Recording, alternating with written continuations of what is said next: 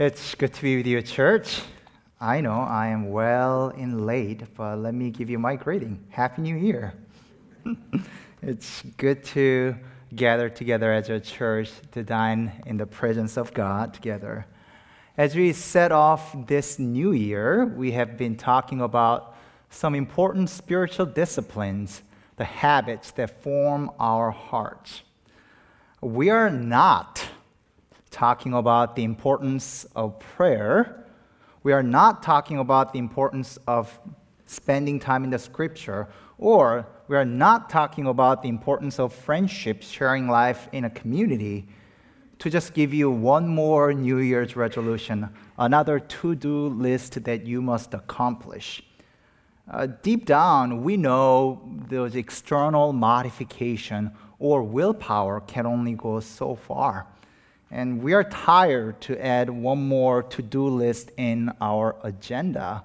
But we are talking about this because we believe that the heart change happens through the small habits of our lives.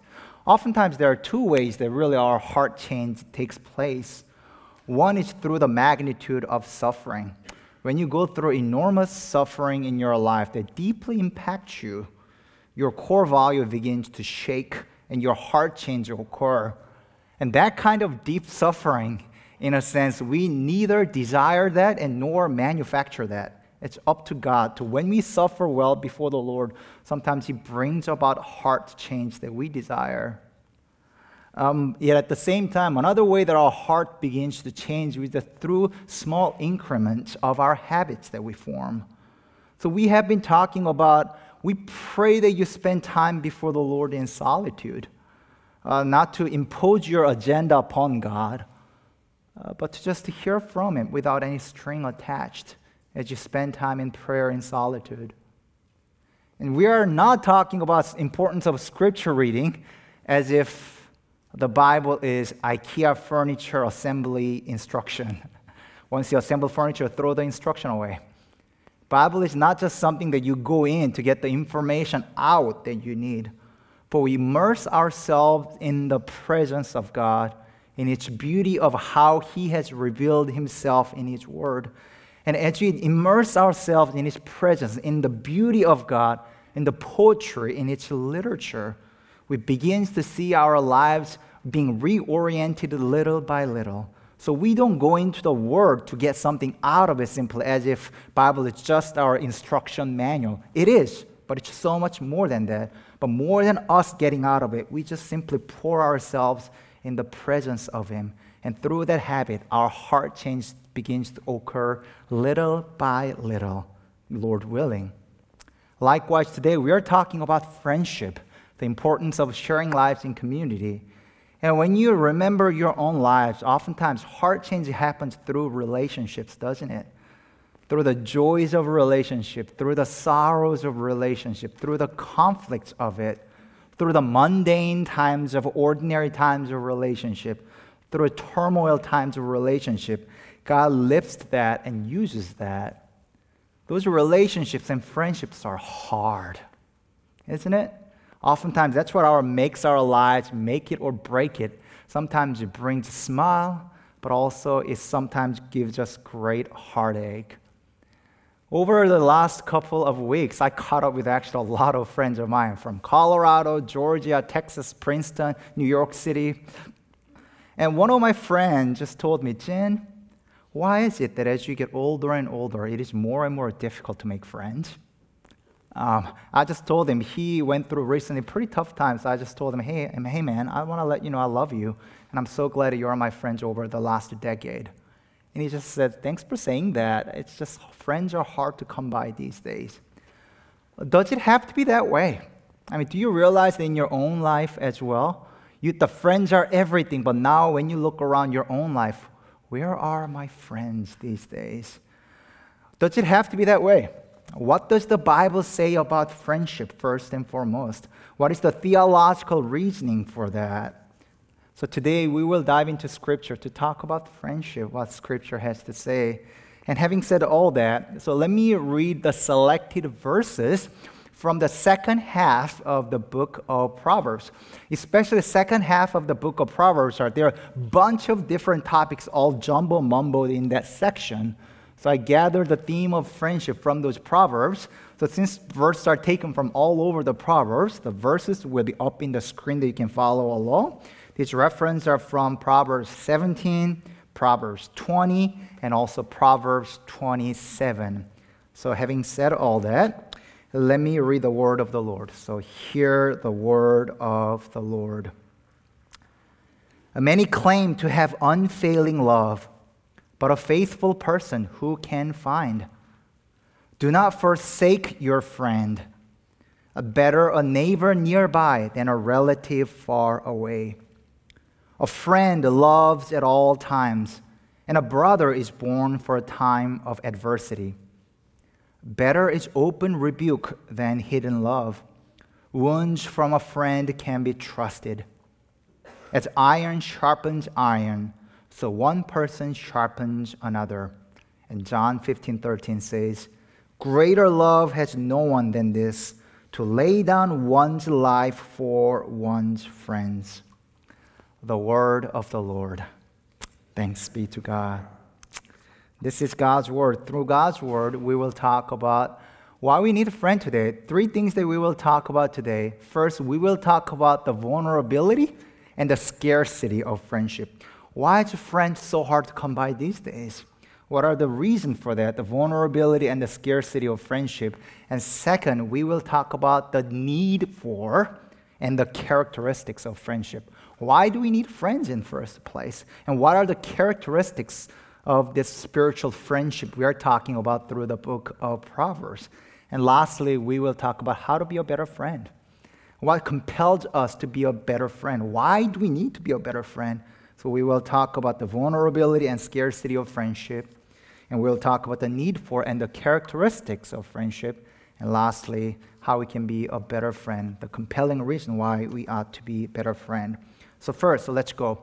The vulnerability and the scarcity of friendship. We read it here. Many claim the unfailing love, but a faithful person, a faithful friend who can find. And the author of Proverbs tells us in 27 hey, do not forsake your friend. Why does the author of Proverbs tell us to not forsake friend? I mean, if nobody really forsakes their friend, there's no need to talk about it. So by him saying, hey, do not forsake your friend, Proverbs 27:10, the author is assuming that there are many people do forsake their friend, as if friends are disposable elements of our lives. And that is actually the reality. And I'm going to borrow a lot of concept from our friend C.S. Lewis in my actually favorite book of Lewis, Four Loves. In the book of Four Loves that C.S. Lewis wrote, there are four types of love, he says. There's agape love, which unconditional love from God, how God love just relates to us. And there's also storge love, which is familial love, like how parents love their children. There's the familial love, affection that we desire. And also there's eros love, that romantic love that we know of, the passionate love. And also there's phileo, the brotherly love, that friendship.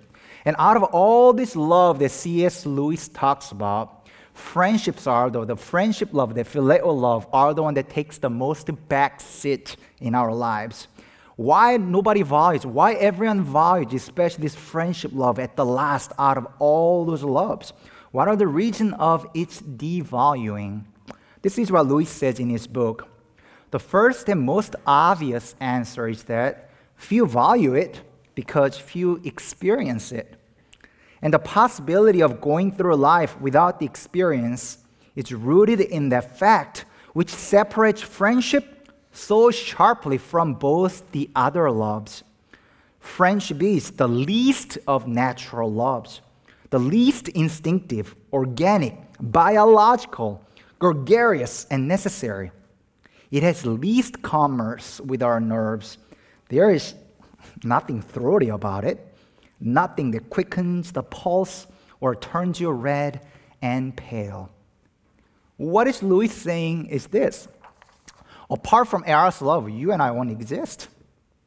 Apart from Storge love, the familial love, you and I wouldn't have been reared.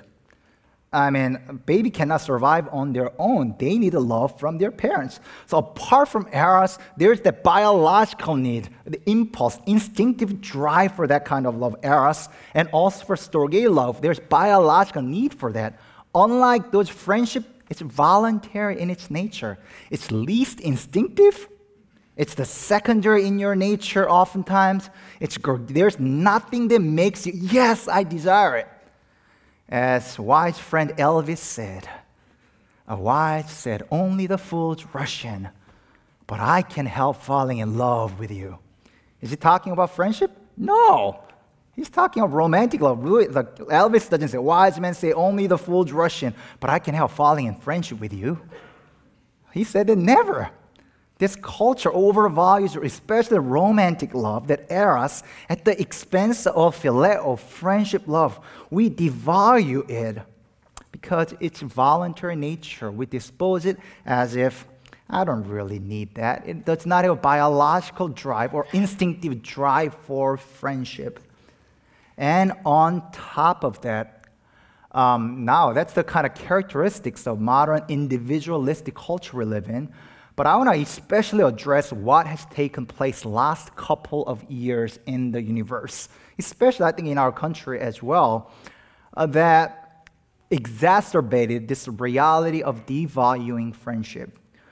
About an year ago, I mean, here, the author of Proverbs said, Do not forsake friend. But I think last two years, especially more than ever, we forsook a whole lot of friends. Let me uh, explain what I mean by that. Um, just about a year ago, just about exactly a year ago, actually, 2021 January, in the Atlantic, this author published an article says, "Pandemic Goodbyes, Casual Friendships."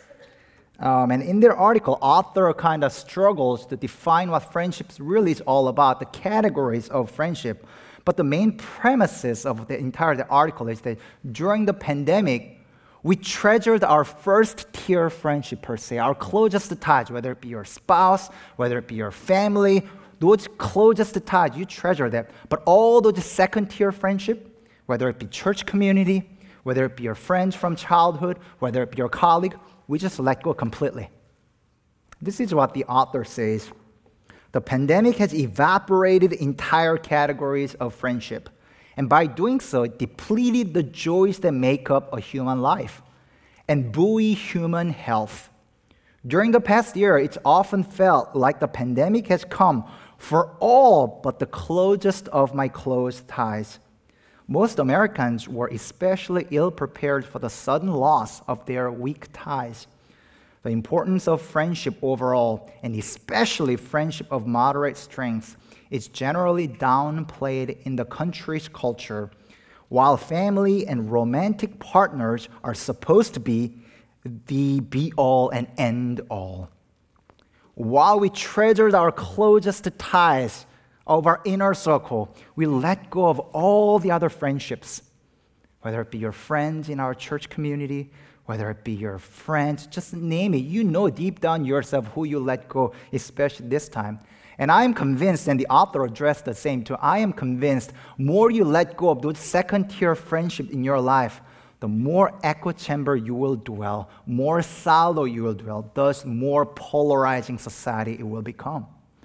Now we lost the art of friendship that we just don't know how to get along with each other because you only you let go of all the other people who will challenge your notion of thought but you only dwell in the complete silo of your the most inner circle. That I think is still pretty prominent.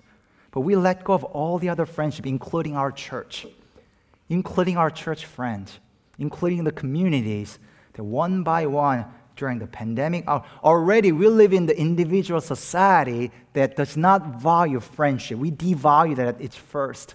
But on top of it, this last couple of years, we let go of all the second tier friendship. As a result, we just don't know how to get along with each other.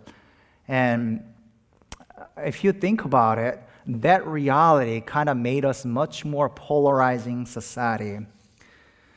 What are the reasons then? What are the things that really contribute this vulnerability and the scarcity of friendship in our lives? I mean, Proverbs can't be any clearer than that. Do not forsake your friend. But we do all the time. Faithful friend, who can find? We just do not value their friendship. Why is that? First, I don't think we have any margin in our lives these days, right? Um, in our business, I think I shared this from the pulpit once before. A friend of mine once said, Jin, I used to love growing up. Man, my friends would just randomly knock on my door and we would hang out. That was the best thing. But even with my best friend nowadays, I feel like I have to schedule everything in two weeks in advance. And I only get an hour and a half at the top. We're so busy, there's nothing else left in that. Or we want to give our time in productivity, but not in friendship. We only care about the first tier, all the second tier, church community, and other relationships that God has called us to be a generous friend. We are so stingy with our time. Let us not only be generous financially, church, but be generous with our time, that we give ourselves for one another. Church is more than your biological family. This is united by the blood of Jesus Christ, and it is worthy of your time and your giving of your life.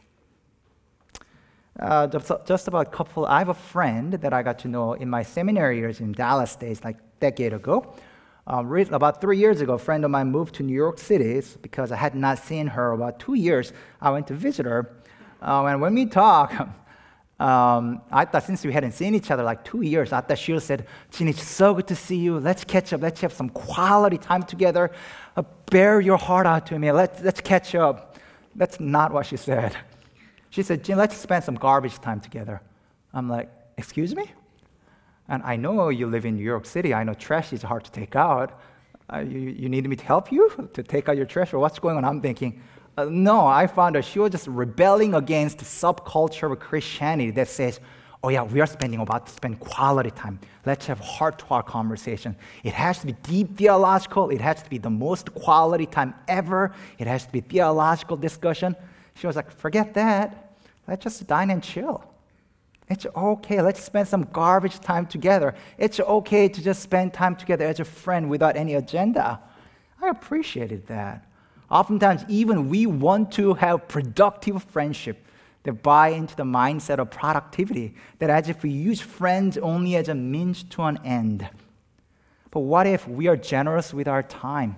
It doesn't have to be the best quality time in the world. Sometimes it comes through that time. But sometimes we are so almost too pietistic in a way that, oh yeah, this has to be the best time ever. Has to be most intense, most glorifying, most theologically oriented discussion. Oh, friends are just there to share for time for one another. Can we be generous friends, Chelton, with our time? Would you be willing to give yourself not only to your first tier friendship of your spouse and family, but beyond that to your community that God has called you where you are. The vulnerability and the scarcity of friendship is pandemic. As a result, loneliness is pandemic. We are so isolated on our own. Now, let me bring that to our level, our church, Chelton. Well, by and large, Chelton, but specifically Chelton as well. One of the privileges of being a pastor here is that I get to know you, which I'm very grateful for. I take great privilege and delight in that. And one of my favorite questions to ask you is, hey, how did you end up in Chelton? What do you like about Chelton? What's all about Chelton? All the reason I hear is like, it's great reason. Oh, I love our music. Musics are great. Well, thank you. Oh, I have family. I'm so grateful for my family. That's great. I love preaching. Wonderful. Oh, yeah, we got the best youth program. Great. Oh, I'm so thankful for my children's ministry. Wonderful. Man and woman. I hear all that.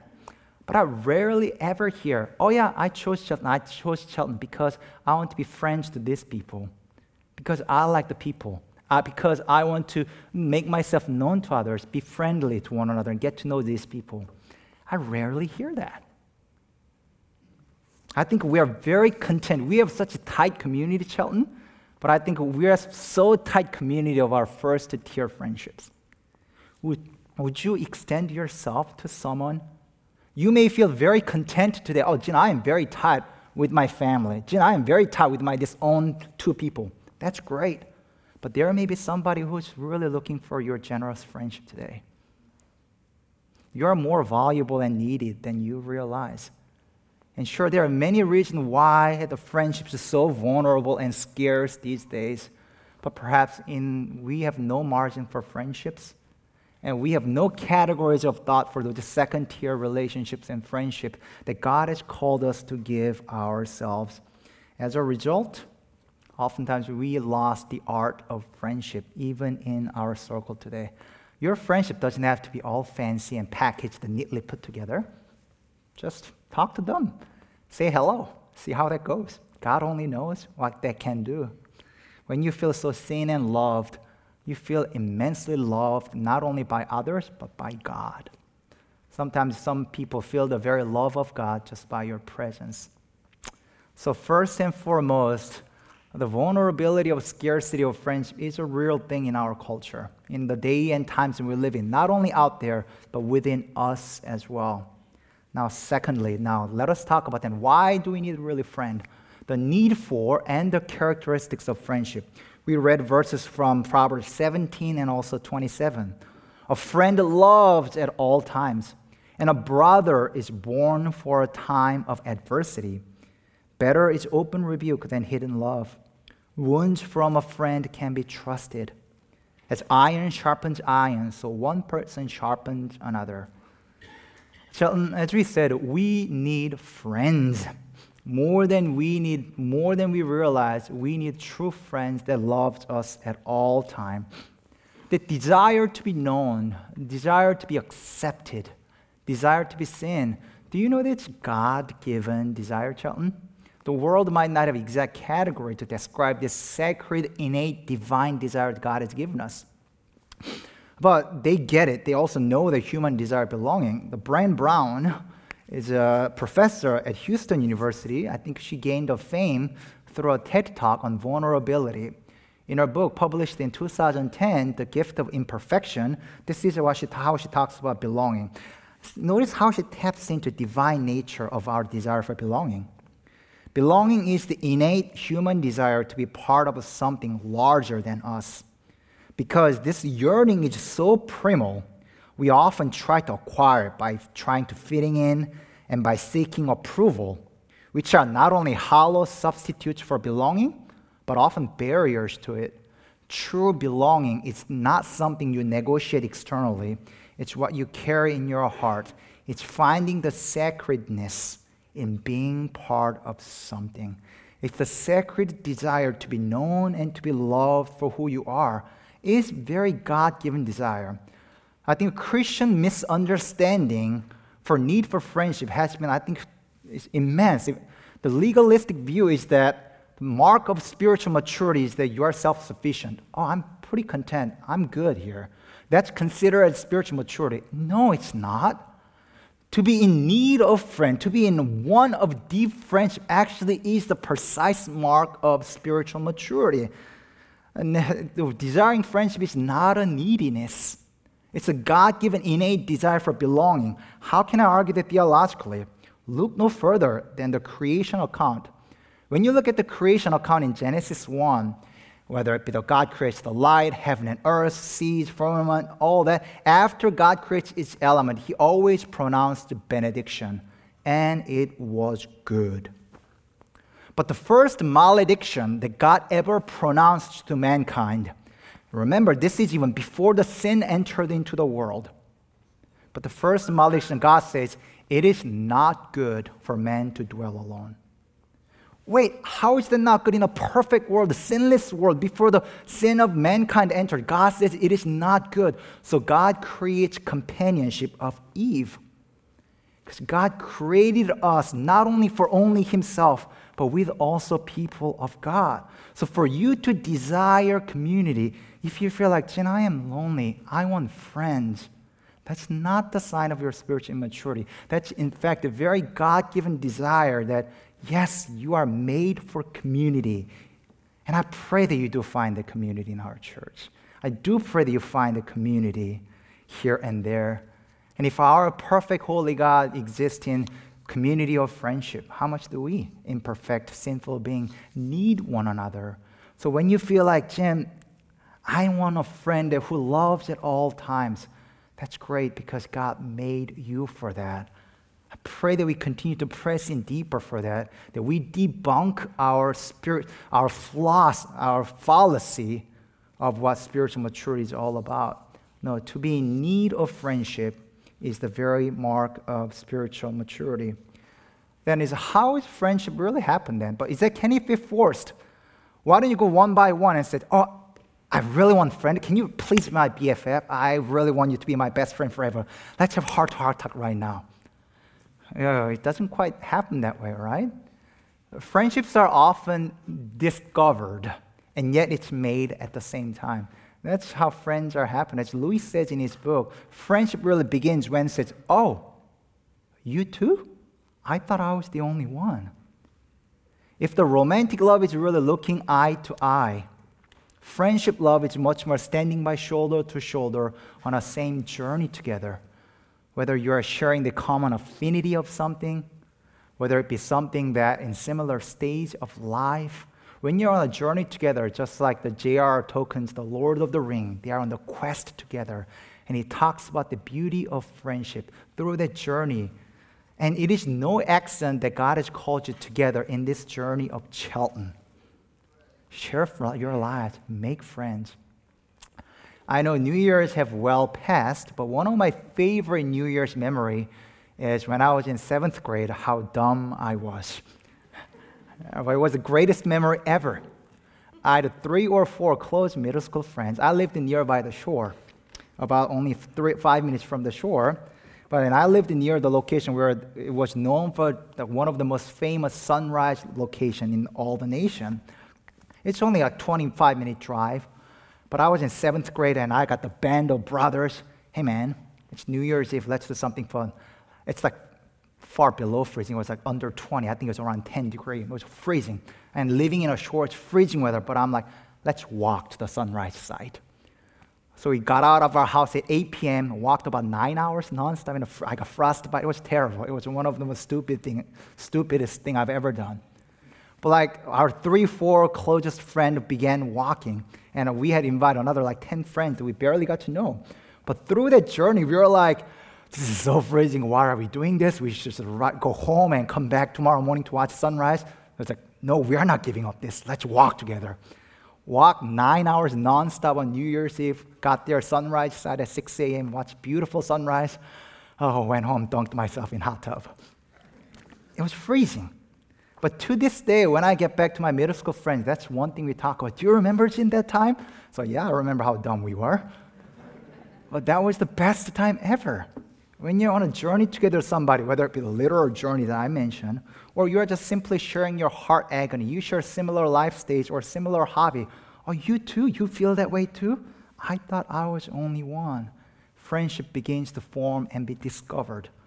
But because, as Lewis talked about the friendship in its voluntary nature, it does not have a biological drive or need for it, we must cultivate that friendship does not come voluntarily. So, how is a friend truly be made then? First, we looked at true friendship. The characteristic is that it requires faithfulness. Proverbs 17 17. A friend loves at all times, and a brother is born for a time of adversity. Friends are not there just for the good time to be hee hee ha ha. But friends are there when you're going through the greatest heartache. heartache. My favorite book I read in 2015 was actually a children's book uh, written by R.J. Palacio called Wonder. Uh, one of my favorite lines in the book is that it's not enough to be friendly, you have to be a friend. Chelton, it is not enough to be just friendly, sharing smiley face, but you have to be a friend born for a time of adversity. Press in, ask them hard questions. Hey, how are you today, really? I know you are going through a rough time. Do you feel seen and loved? How's life doing today? I want to let you know I'm committed to you through thick and thin. Do you have this kind of faithfulness at all times? A friend loves at all times. It requires that faithfulness first and foremost. That's what marks the friendship's all about. That we don't use, abuse, misuse one another, but we are there through thick and thin. Secondly, it says, better is a neighbor nearby than a faraway relative. Friendship also requires presence, right? Uh, through many garbage times, hopefully quality time will come. Uh, you cannot just force uh, that kind of intimacy by one second. But we are present at one another's life. As iron sharpens iron, as Proverbs 27 says. So we sharpen one another. That only happens when you come in contact. There are two irons. It doesn't sharpen one another unless it comes in contact with one another. Through the friction, through joys, but also through hardships and conflict, we sharpen one another. So there's faithfulness and also presence. Also, there is candor. Proverbs 27 5 and 6. Better is open rebuke than hidden love. Faithful are the wounds of a friend, profuse are the kisses of enemy.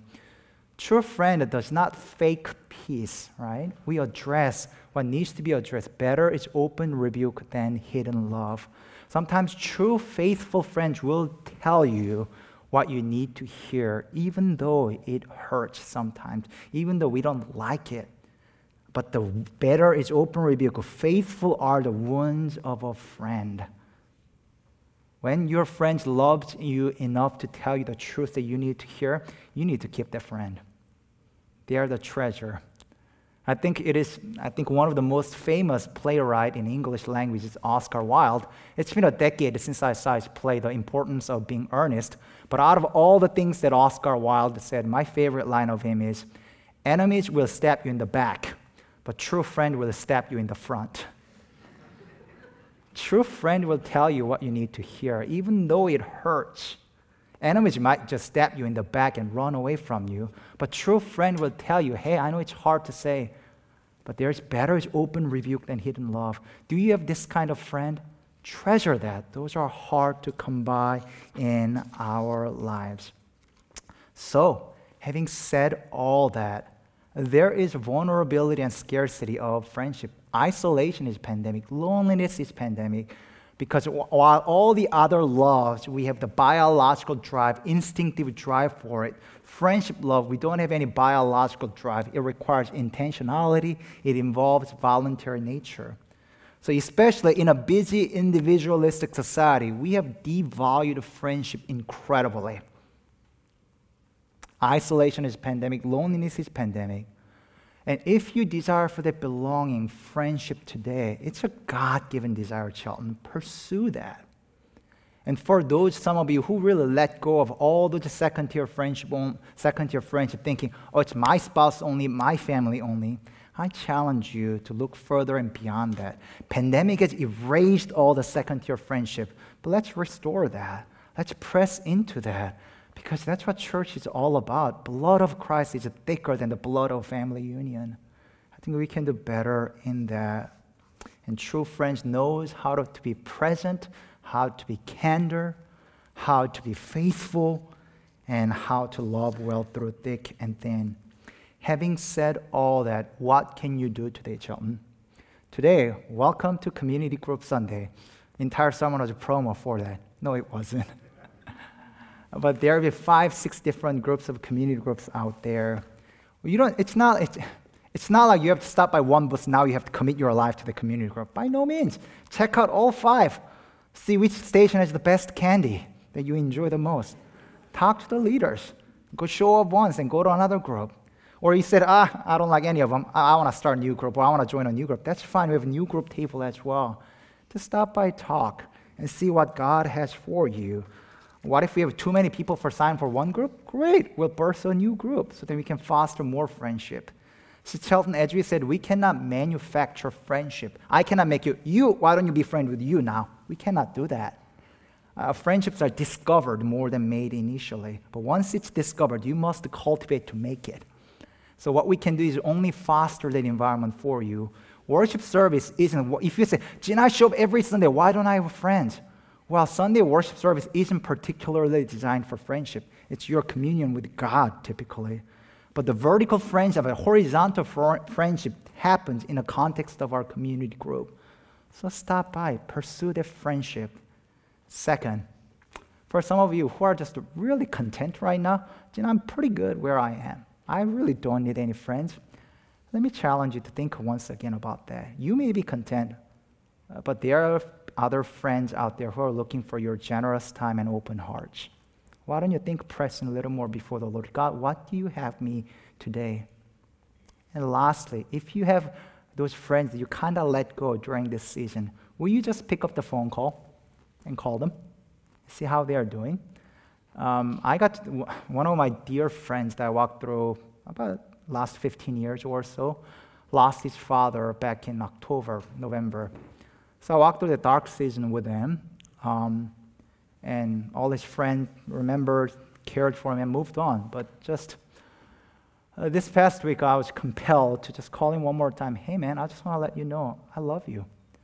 Um, I know you are going through deep grief. And I know people remember you when you go through immediate trials, but they forget about, they move on. And so do I. I probably moved on too, but I take time to remember you. Just want to let you know you're still seen and loved. I love you, my brother. He left me a video message yesterday. He's like, Jin, I really thank you for that. Friendships are just so hard these days. Um, I'm only able to do that because that kind of love has been extended to me by many others, first and foremost. There are seasons that I just didn't know how to make it. I, there are seasons, such a dark night of my soul, that I'm like, God, I just cannot do it. I felt so stripped and naked without no ground to stand upon. But there are my friends who called me, left me message nonstop, five, six messages a day. Said, I'm right there with you. I'm praying for you. Apart from that, I wouldn't even be here. So treasure those friendships, Chelton. Will you? Faithful friend, how can you find? Now, if I just end my sermon right there today, then I exactly did what I told you to not do. I just told you, you need to do this, do that. I just gave you another to do list for your New Year's, right? Uh, that's not it. But what's the reason for that we are talking about all this? Where does the heart change that we are talking about really come from? First and foremost, let me show you. In the garden, once again, in the creation account, it's Genesis 3 8. Uh, God walked along in the Garden of Eden. That's what it says. But Adam and Eve hid themselves, ran away. Hebrew metaphor of walking along with someone is friendship. That's a Hebrew metaphor for friendship. God pursued friendship to Adam and Eve. But because of their sins, they hid themselves and ran away. We have been in permanent exile. We abandoned the friendship offer from God, but we've been on our own, running away. Our God was not content about that. So thousands years later, God will come to the garden once again, the second garden, the Garden of Gethsemane. This time he pursued friendship too, but everyone ran away from him. In the hours of need that Jesus Christ needed his friend, some fell asleep while Jesus was sweating his blood out for the love of his friends. Everyone just deserted him. But what did Jesus do still? John 15, 13. Greater love has no one than this, that someone lays down his life for his friends. John 15, 16. No longer do I call you servants, but I have called you my friend. For friendship, Jesus Christ went to the cross and laid himself down so that we are no longer enemies of him, but now we are friends of God because Jesus Christ precisely pursued for that friendship with us through his death, through his sacrificial death. And he tells us, hey, love God and love your friend, love your neighbor. The reason why we can love one another, extend our friendship, is not because that's another to do list, another task we must accomplish in order to be more righteous in our own eyes. No, because we have been so moved by God's pursuing love of each friendship for us. He has pursued us from the first Garden of Eden but we hid ourselves and ran away from God. But God was not content with that. Jin, I still love you. I still want to pursue your friendship. I'm going to lay my life down for you. There's no greater love than this to lay down your life for your friendship because we know that we have been infinitely loved by Christ at the cross. And He calls us to do the same to your friends. So, Chelton, will you give yourself because you know that you have been infinitely loved. You have been offered this glorious friendship by our God through his sacrifice.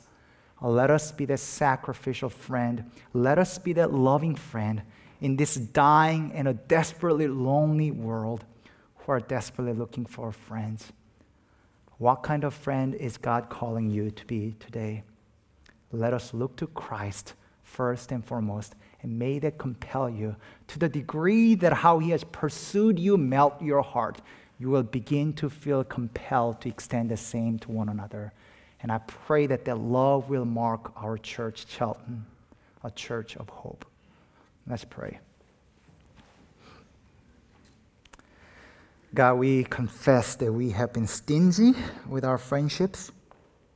We've been so selective and exclusive. We've been so judgmental. So we confess that. And God, oftentimes we say, oh, we're fine, we're busy, there's no margin. But make us generous, friend, with our time as well, God. Help us to show the love of Jesus to one another as Jesus has shown that to us. God, obviously, we can extend this kind of friendship because you have demonstrated that and shown that to us first and foremost. So, God, our, our ultimate friend, God, we sing to you. We remember you. We remember your sacrificial love. And as you remember your sacrificial love offered to us at the cross, help us to be that kind of friend that extends the same love to one another. So, move us, melt our heart first and foremost of how you have befriended us and as our hearts are slowly melt, I pray that we will extend the same friendship that God offered to us to one another. And I pray that we will be one church, not a polarized church, not a segregated church, but truly one church marked by friendship with one another. God, this is a lofty task. So, first and foremost, we sit at the foot of the cross melt us, and then move us, mobilize us. Go, Lord, we commit ourselves to you. In your precious name we pray. Amen.